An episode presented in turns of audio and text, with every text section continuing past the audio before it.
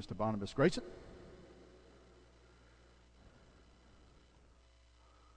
Entitled Christian Discipline.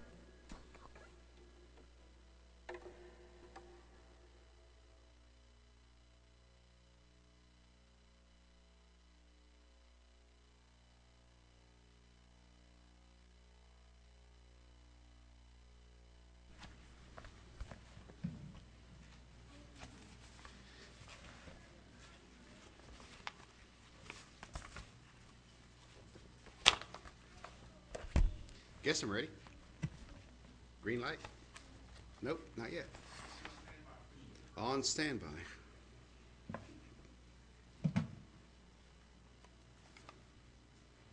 There we go.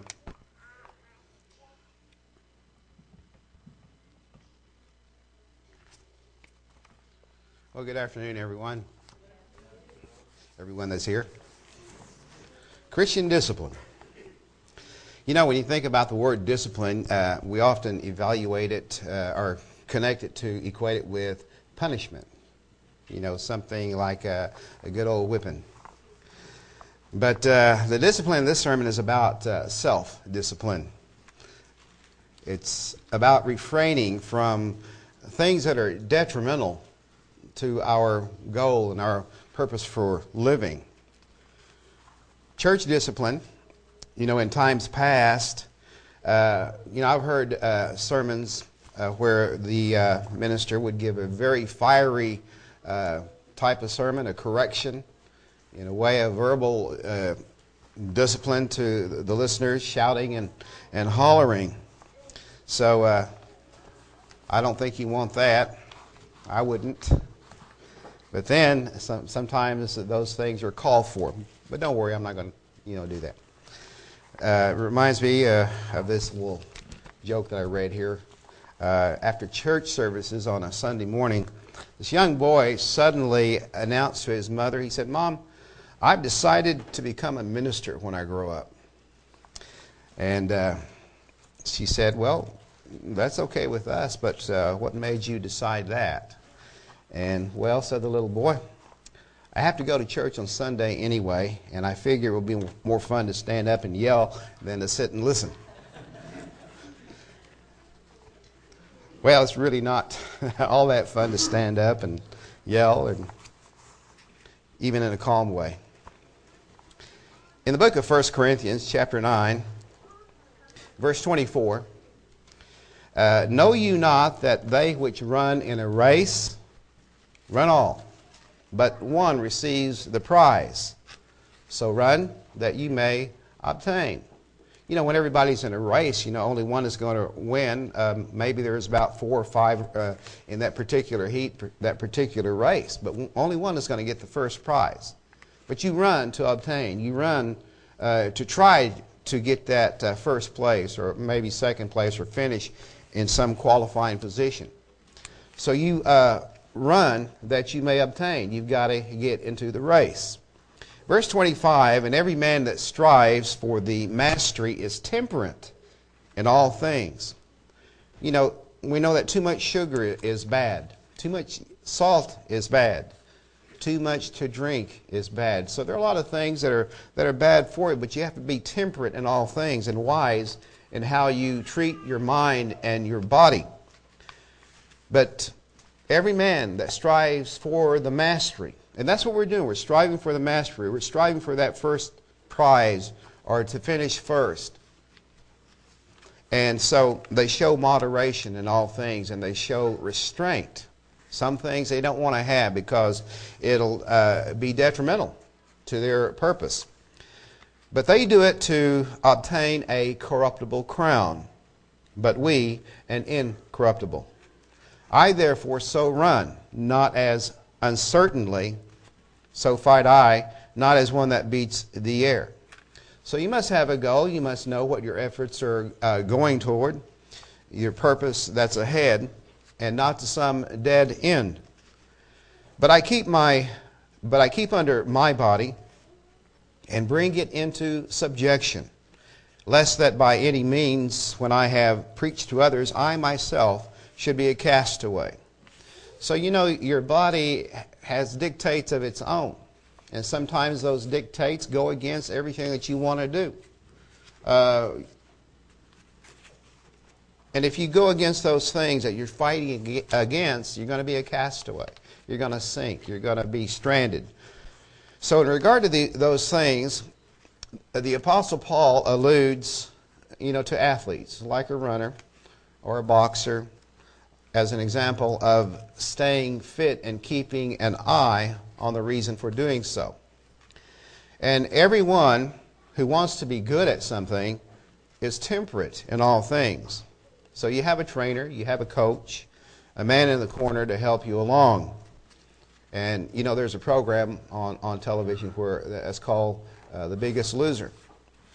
They have a goal of losing so many pounds, and they have a, a coach that will push them, that will prod them, so that they can accomplish their goals. So they are in a race against themselves.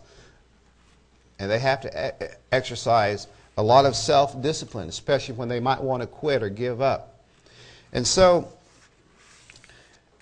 we're told that we should run in order to obtain. You've, you've got to uh, enter that race, so to speak. So it's to not obtain, you know, like a ribbon or a trophy or something of that sort, or, or wealth or treasures where, you know, moth and rust doth corrupt, corrupt, but an incorruptible crown is what we're striving for. Even in our jobs and our responsibilities in life, it takes focus and it takes responsibility. And Scripture says, Whatsoever your hand findeth to do, do it with your might. Give it all you can. But in looking at this, who do we compete against? What is our competition like? And we may see even that uh, in any competition, uh, say like at the beginning of the year, it's always interesting to me in some ways to look at a football schedule to see who the opponents are that's coming up, who there is to play. And so on the schedule, you see strong opponents, we see weak opponents, and unknowns. So we have a schedule. There are things uh, that well, we don't always know what's going to happen tomorrow, next week, or next month, or next year. But there is uh, scheduled events that happen to us as, as days progress. And so the coach is going to prepare his team accordingly. He's going to get them in shape. He's going to condition them. No dissipation, no staying out late, no doing those things that are going to interfere with accomplishing that goal. So you eat a balanced diet and so on. And so knowing the reason that they are practicing for is to win, and that keeps them focused. Back in junior high, when I was out with the little football team, our, coach used to uh, tell us before the game that uh, I want you to go home and I want you to uh, get you some raw meat and eat it, get you a can of lye and drink it, so that you know you can be mean when you start to play that game. And you know, being a little bit young, I thought, hmm, I wonder about that. But you know, disclaimer: don't ever do that. But he was getting across the message that you really have to put into yourself that uh, motivating factor, that self discipline that, that, that is going to help you to accomplish the goal. So, in order to obtain any kind of win, we must compete.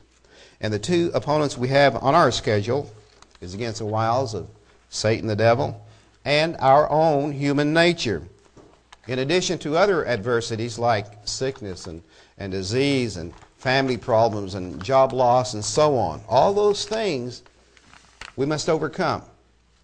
And we may not want to, you know, be in that race, but sometimes we find ourselves in that competition.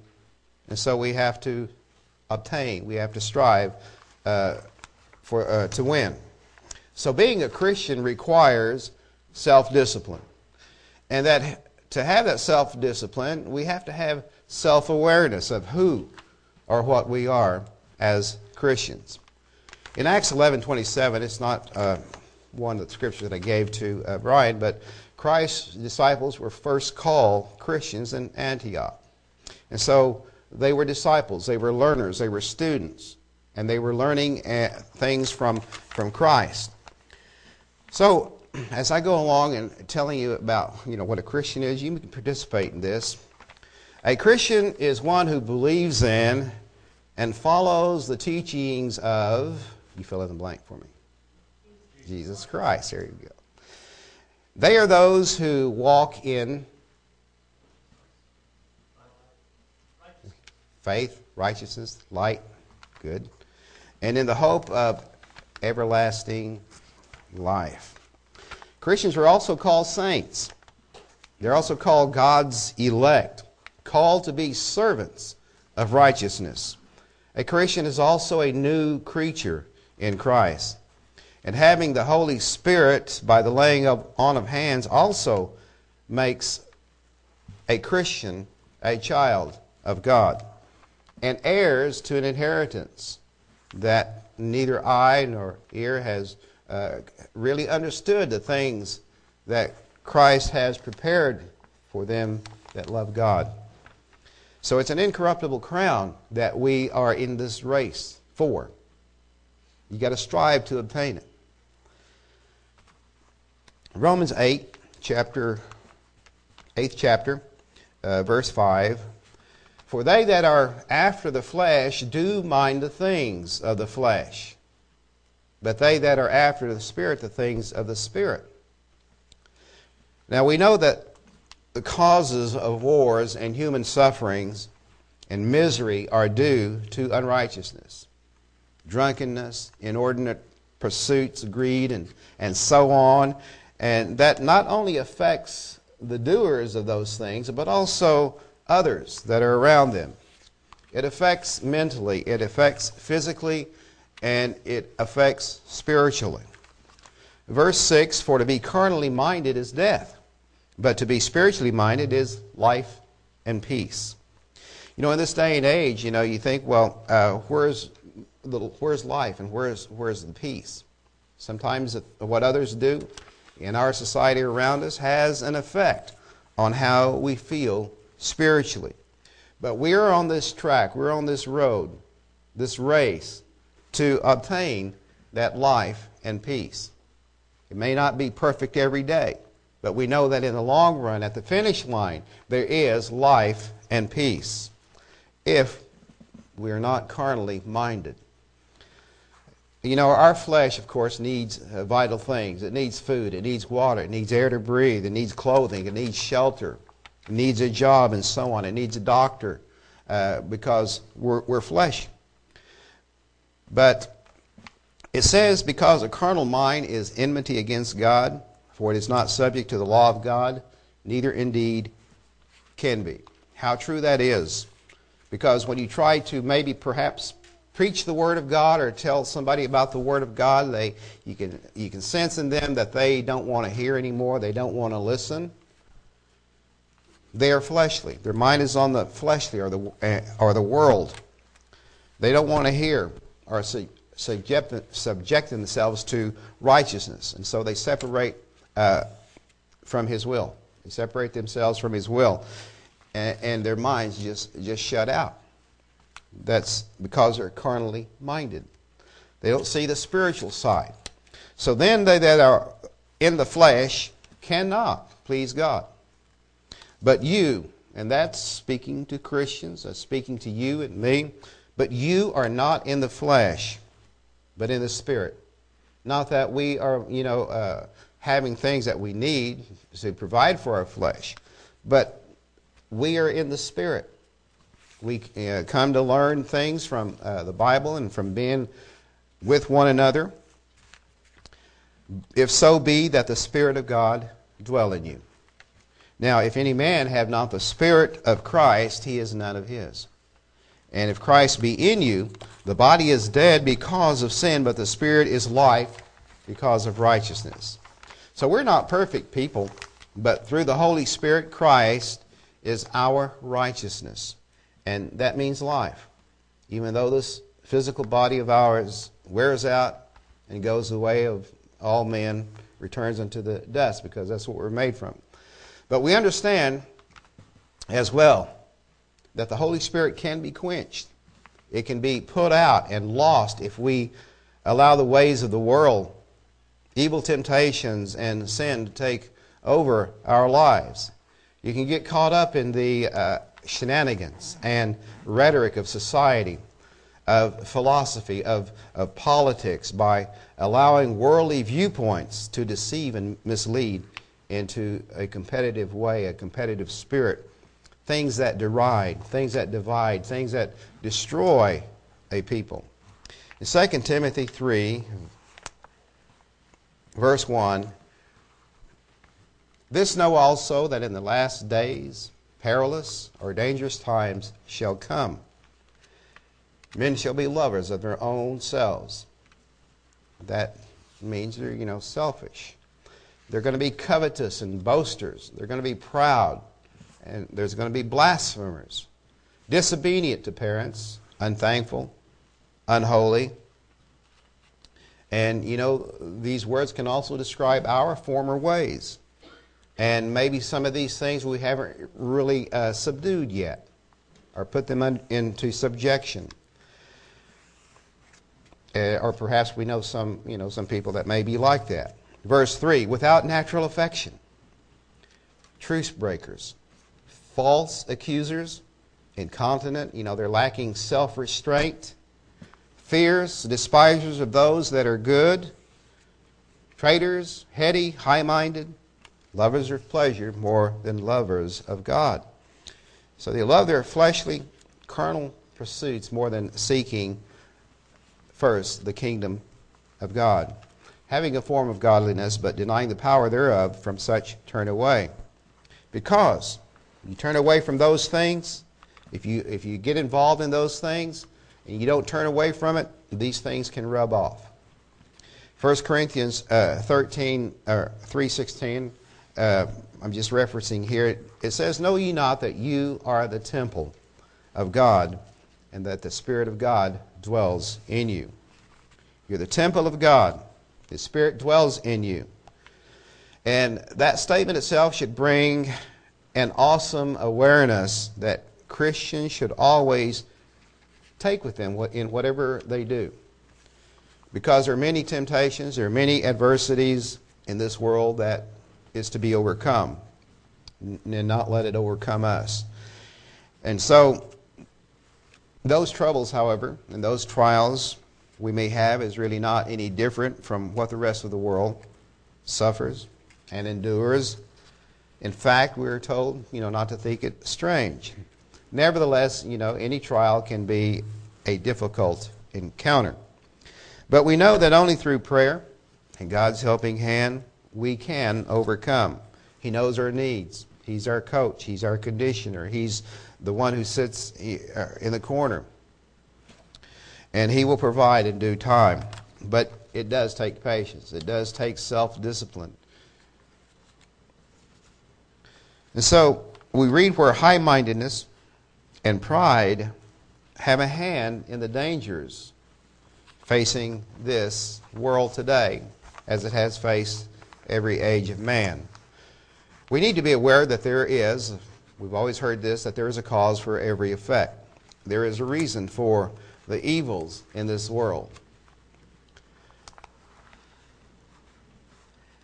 Through it all, though, as I said, we have to have patience and not uh, get caught up, and we do that by staying close to God. Let's turn over to 1 Peter, or you can look at the wall, 1 Peter 5. It says in verse 6 to humble yourselves, therefore, under the mighty hand of God. The mighty hand of God. Some of you guys have a very powerful handshake. That's a mighty hand to me. And uh, you just hope they let go and not be overjoyed to see you. But you know what a mighty hand portrays? Its strength, its power, its direction, all of those things. Humble yourselves under the mighty hand of God because He has that power, that He may exalt you in due time, casting all your care upon Him, for He cares for you. So, what are your concerns? Just call upon God. Be humble. Don't be proud. And, you know, though an answer may not come right away, it will in due time. If you have had answers to your prayer, it was due time for that uh, answer to come. He's faithful, but one of the things we compete against is doubt that seeks to block our faith. Verse 8 So be sober, be vigilant, because your adversary, the devil, as a roaring lion, walks about seeking whom he may devour. So if he finds us in a weakened state, out of condition, out of shape, not on the right path, he, he'll pounce on us. And, you know, like in the uh, message earlier, we can't save anyone but ourselves. So we have to exercise discipline, self discipline. One of the things that I like about visiting the zoo, and you know, is you can hear the roar of the lion way off. Because, and then when you go to uh, rush over there to see the lion, he's not there, but he's roaring from his cave. But that, that's a very powerful voice in the comparison to this creature that is stalking us should make us uh, have respect because the deceiver in this world walks about as a roaring lion. So these scriptures are here for us to take as important. Verse 9 Whom resist steadfast in the faith, knowing that these same afflictions are accomplished in your brethren that are in the world. That is, they are undergoing the same exercise of faith in their afflictions. Revelation 12, verse 12.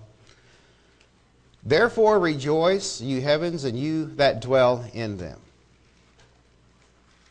But woe to the inhabitants of the earth and of the sea, for the devil is come down unto you having great wrath, because he knows that he has but a short time. So we're to rejoice knowing that Christ has overcome the devil, and if we are on the Lord's side, we too shall gain the victory. Verse 13 And when the dragon saw that he was cast into the earth, he persecuted the woman which brought forth the man child, and to the woman were given two wings of a great eagle, that she might fly into the wilderness, into her place where she is nourished for a time and times and half a time from the face of the serpent.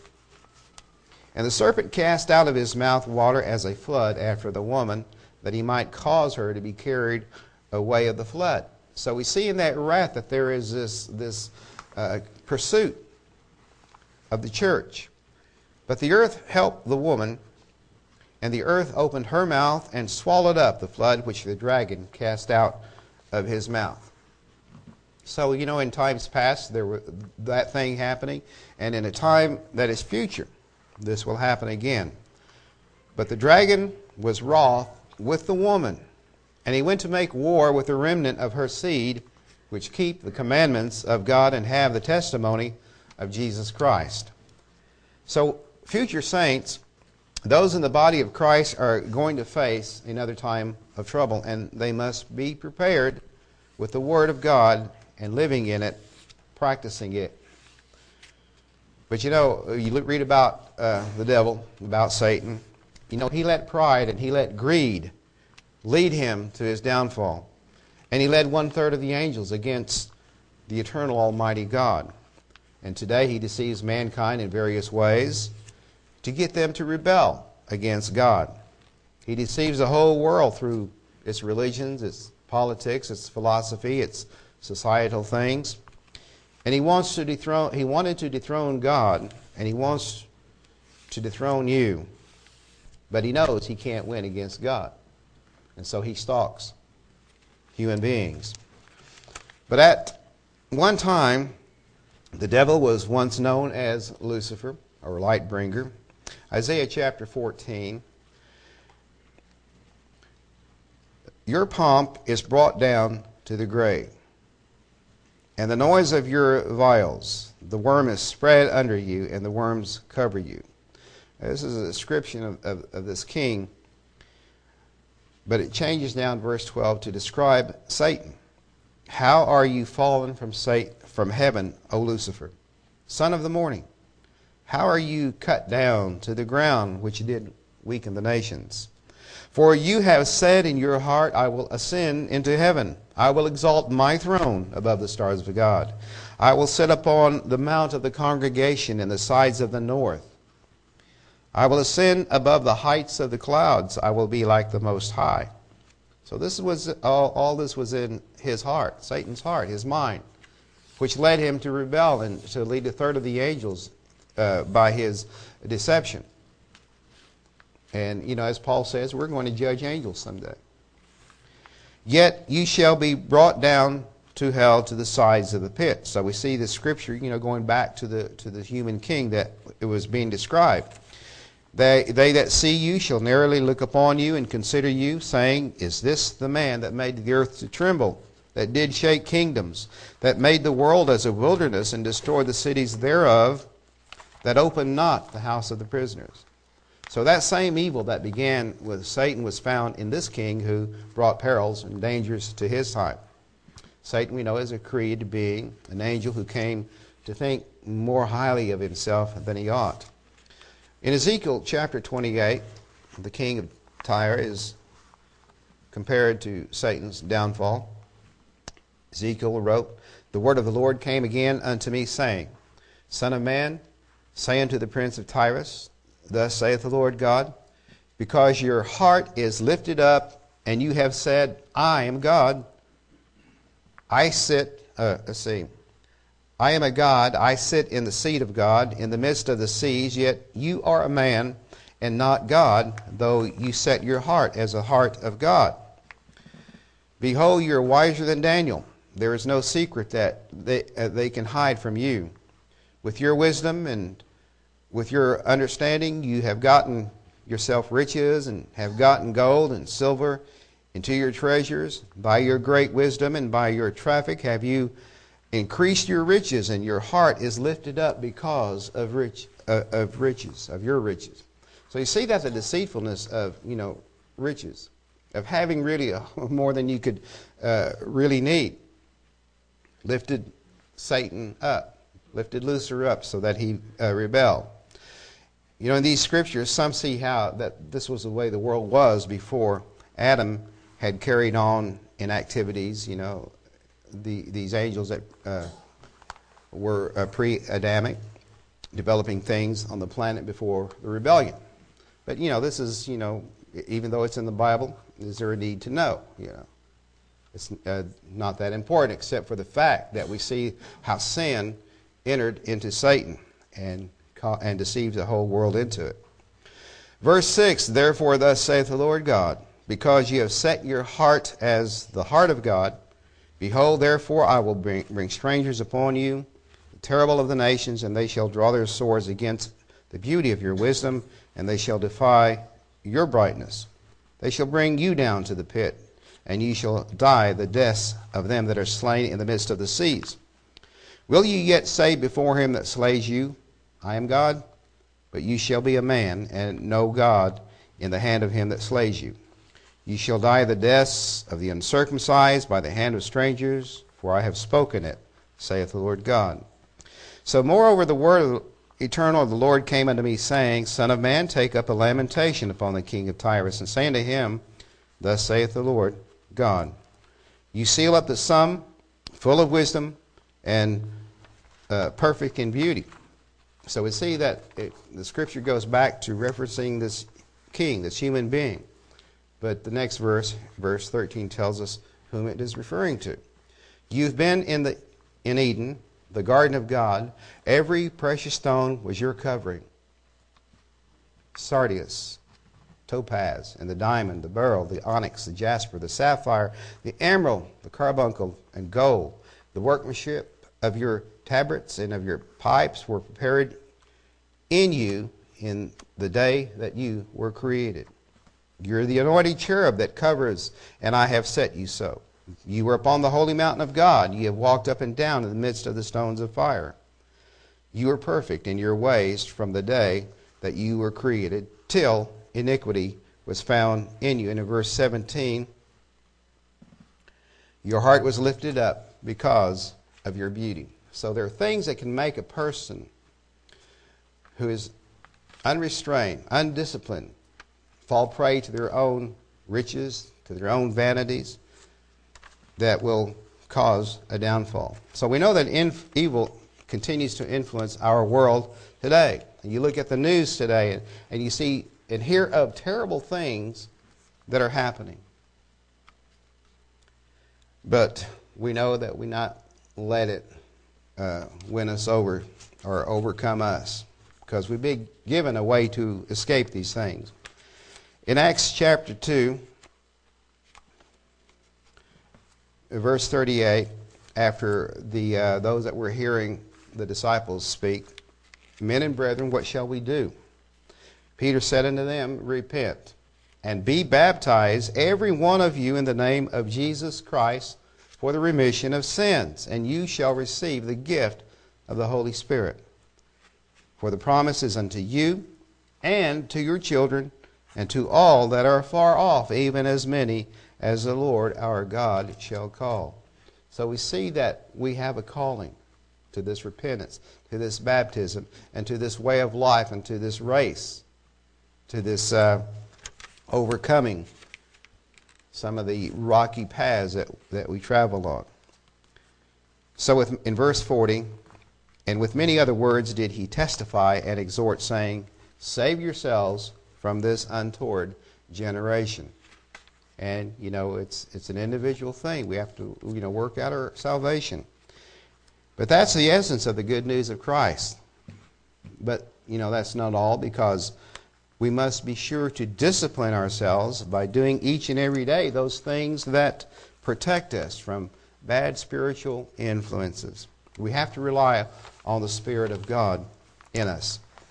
Ephesians chapter 6, verse 10 Be strong in the Lord, not in yourself, but in the Lord and in the power of his might. And verse 11 uh, through uh, 13 and 15, you know, we see the armor of God, that you may be able to stand the wiles of the devil.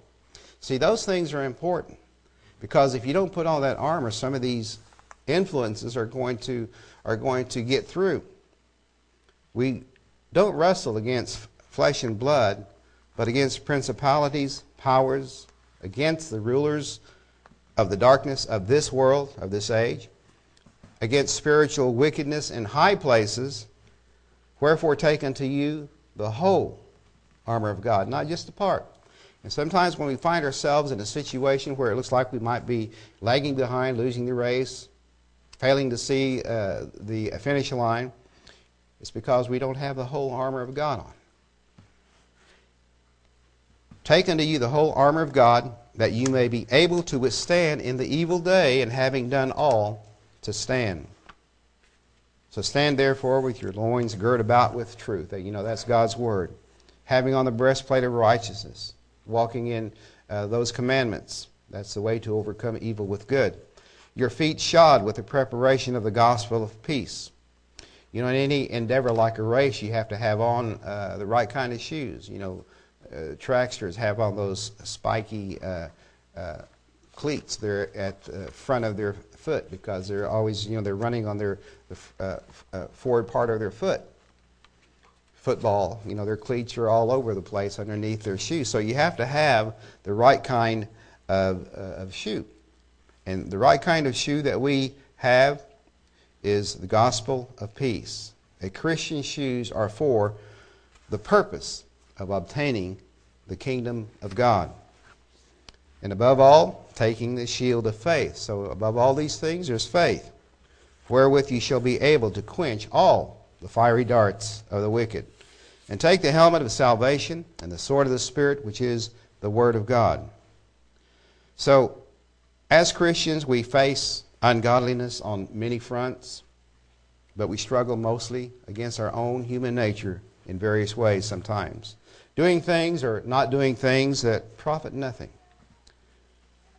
Titus 2, we are encouraged to live in a right way, showing yourself a pattern of good works in doctrine, uncorruptness, gravity, sincerity, sound speech that cannot be condemned, but uh, that he that is of the contrary part may be ashamed, having no evil thing to say to you.